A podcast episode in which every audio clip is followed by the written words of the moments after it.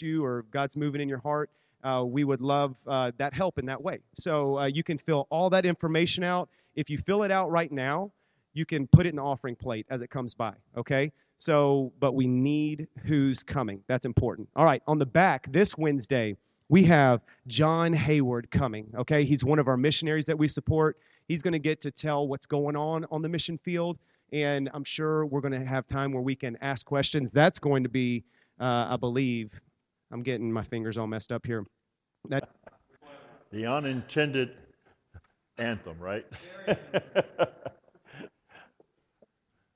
you, brother.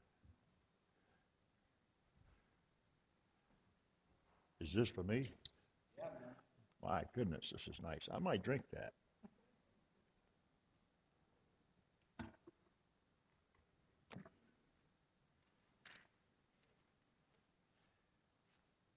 I was just sitting here a while ago, letting my mind go wherever, and that's dangerous. uh, some reason I got to thinking about the early church, uh, sitting in that upper room for 10 days. 10 days. What in the world did they do? Peter had an itch, couldn't scratch half the time. Uh, Thomas, I don't know, he had a little tendency to melancholia once in a while. All those disciples are so different, and Jesus tells them to wait. What would happen if we waited? I, have been thinking nothing about speaking this morning, you know, getting up here and talking. And I think the Lord sort of cautioning me. There's power in waiting. There's power in listening power in being still. Why? Because God's here. And the first thing we do when we come into His presence or into worship or want to be in His presence or want to be aware of it is be still. The Bible says, be still. Know that I am God. If we just were still, we wouldn't be so trying to change things so hard. We wouldn't be working so hard at what we can't do. We'd be rather aware of what we can't do, not what we can do. And when we become aware of what we can't do, then we can. It sort of like turns on that phrase Jesus said, whoever would save his life will lose it. People try real hard, lose it. Lose what they're reaching for. But one who gives up their life, that is, their heart, their being, their thoughts, their self awareness that they can do this or that, are the ones who find it. Because you're making room for God. to Come in. You're making room for the Spirit of God. So Jesus said to this crowd of men who are used to walking, I mean, they walked, and six, you know, 30 miles a day was nothing for them, as I would read the scriptures they were talking and walking and talking, and you know we are very good at that. That's one way to get our attention is to walk and talk. You know, we love it. I'll talk as long as I can be active. I'll, I'll listen as long as I can do something with my hands or my feet or whatever. But being still, I have a feeling in 10 days they pretty wore out every topic they had ever discussed. I, I, have a feeling they were going over their notes from what Jesus was teaching them in the 50, 40 he was with them, trying to figure it out. What, what are we to do now? Be still. And they were at every topic and went over all of that and finally came to a point where they sat around and looked at each other. They come to the end of discussions, come to the end of speculation come to the end of whys, whats. And in that moment, the Holy Spirit came upon them. And there was, as it were, tongues of fire dancing on their heads. I just think they lit up.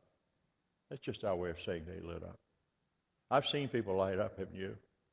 Any good teacher, anybody who's teaching and really wants to communicate, and you've got something you think you want to connect, you feed off of that light that comes on these students in your classroom. I just love it. I, I feed off of you the light that you get. When, when, when God has ignited me and ignited you, it's the same light. But it's got to come from beyond us. And that's what the message of Jesus is all about. It's about not about you, it's about my spirit. That's what it was with the prophets. It was my spirit that moved on you, moved on men, and caused them to speak beyond their ability and beyond their knowledge, and beyond their comprehension. It was my spirit that came upon them that caused them to stand up courageously among their own people and tell them what was wrong and what God wanted them to do. It was my spirit that came upon those prophets who suffered abuse and criticism and hostility. It was my spirit that was on those people that gave them courage beyond their power. And anybody that's ever opened their hearts to God and did what I just did, you know, limp up here, knows how we feed on the Spirit, on a common awareness that God is with us, how we need each other, how we inspire each other because the Spirit of God is on each of us here. So I think they sat around and waited to be baptized in the Holy Spirit. Now, does it? I want to go back, and this is the fundamental. I don't know why I'm here. Maybe God wants me to be here. I, I hope He does be baptized, he said. After you will be baptized. Go and wait. You'll be baptized in the Holy Spirit. We turned that thing into a personalized doctrine. You know, you well, they were each one filled with the Holy Spirit. They were filled before Pentecost. Jesus had said to them, Receive the Holy Spirit and breathed upon them. They received. Uh, they had the Spirit, but know what to do with Him. They had the Spirit within them, so they gave them understanding when Jesus taught them in those 40 days. They had the Spirit within them that, that suddenly lit up their minds and their uh, and, and they began to have a growing courage within them and a, a fire that was burning inside. And the baptism of the Holy Spirit is what happened to the church, the gathered people. I, I look for that. Everywhere I go, I want to see the Spirit lighting somebody. I want to smell smoke in this place if I don't see fire. Because you have the Spirit. You have God's living person in you. And there's a fire that burns in here. It may grow low as coals and needs to be fanned alive, but it's a fire in you and me that just feeds on air feeds on the air, the blowing of the Spirit. It Doesn't feed on any driven self energy, it feeds on the air about us. And they had this fire in them, they had this, bapt- this Spirit within them. And when the Holy Spirit came upon them, it wasn't from Him coming from the outside on them. There were fire hoses in that place. Every one of them had a fire hose. They were the they were filled already. They had the Spirit already. And all they did was in that quiet moment, as they waited, the Spirit rose up in them in their desire finally. They were no longer trying to figure anything out. They were just available. And the Spirit rose up in them as a river of living water and flooded out. And the next thing you know, that whole room was awash with 24 hoses. Or how many people were there? Spirit running down the walls, Spirit running down on them. And they burst out into the public places and they were, they were ecstatic and excited, and the Spirit of God was visibly upon them.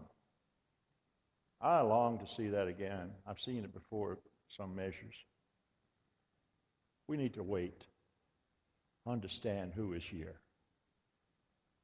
God is with us. If there's one message I have at the end of my life as I approach the end of my life, is that God is with us. Well, I started there, but I end there with a great understanding how much He is with us. And if there's anything I want you to know today as I preach this message on His table, I want you to come away from here knowing God's with us in this. Wait upon the Lord, and you'll renew your strength. You'll run and not be weary. You'll walk and not faint. You'll mount up with wings of an eagle. And wait means like twisting a rope, strands of a rope together. That's one interpretation. Three strands of rope, You just twist them together. They entwine themselves around each other and are stronger for that purpose, for that waiting. The church, we need to wait upon the Lord and allow God to work in us.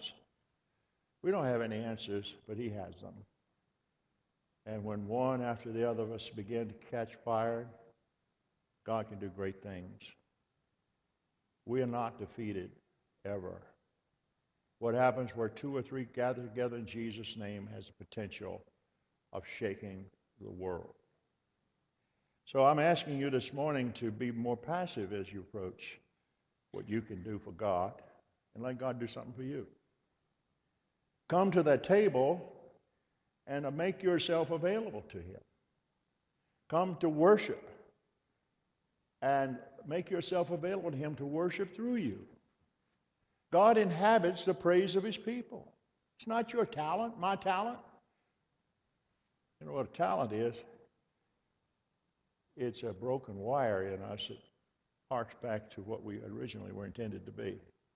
We were all intended to be very talented. We were all intended to have all kinds of abilities. And if we have anything that's in us called a talent, it's just a remnant of Eden. Broken wires that sometimes spark and sometimes work. We boast about our broken wire if we want to, but we are very detached from God, and we need to be back aligned with Him and let Him work in us His full work. And when we see Him again, we will be like Him. What we look forward to is the glorification of these bodies when we become like Him. And our process now is just trying to connect what few wires we can and let Him connect and repair us a little bit so we can go on and serve Him and bring light into this world. I know I'm getting off track now, forgive me. My mind runs in circles sometimes, but I'm chasing good rabbits. Pray with me. Holy God, that means present one. That means one who is heavy upon us as well as far, distant, and unusual and different. Holy God. Come down like heavy, like a heavy fog, like a heavy wind, like whatever. But be heavy upon us, holy God. Our hearts may burn within us while we're in your presence and at your word. We pray in Jesus' name. Amen. Will you stand with me and sing, uh, read, uh, sing?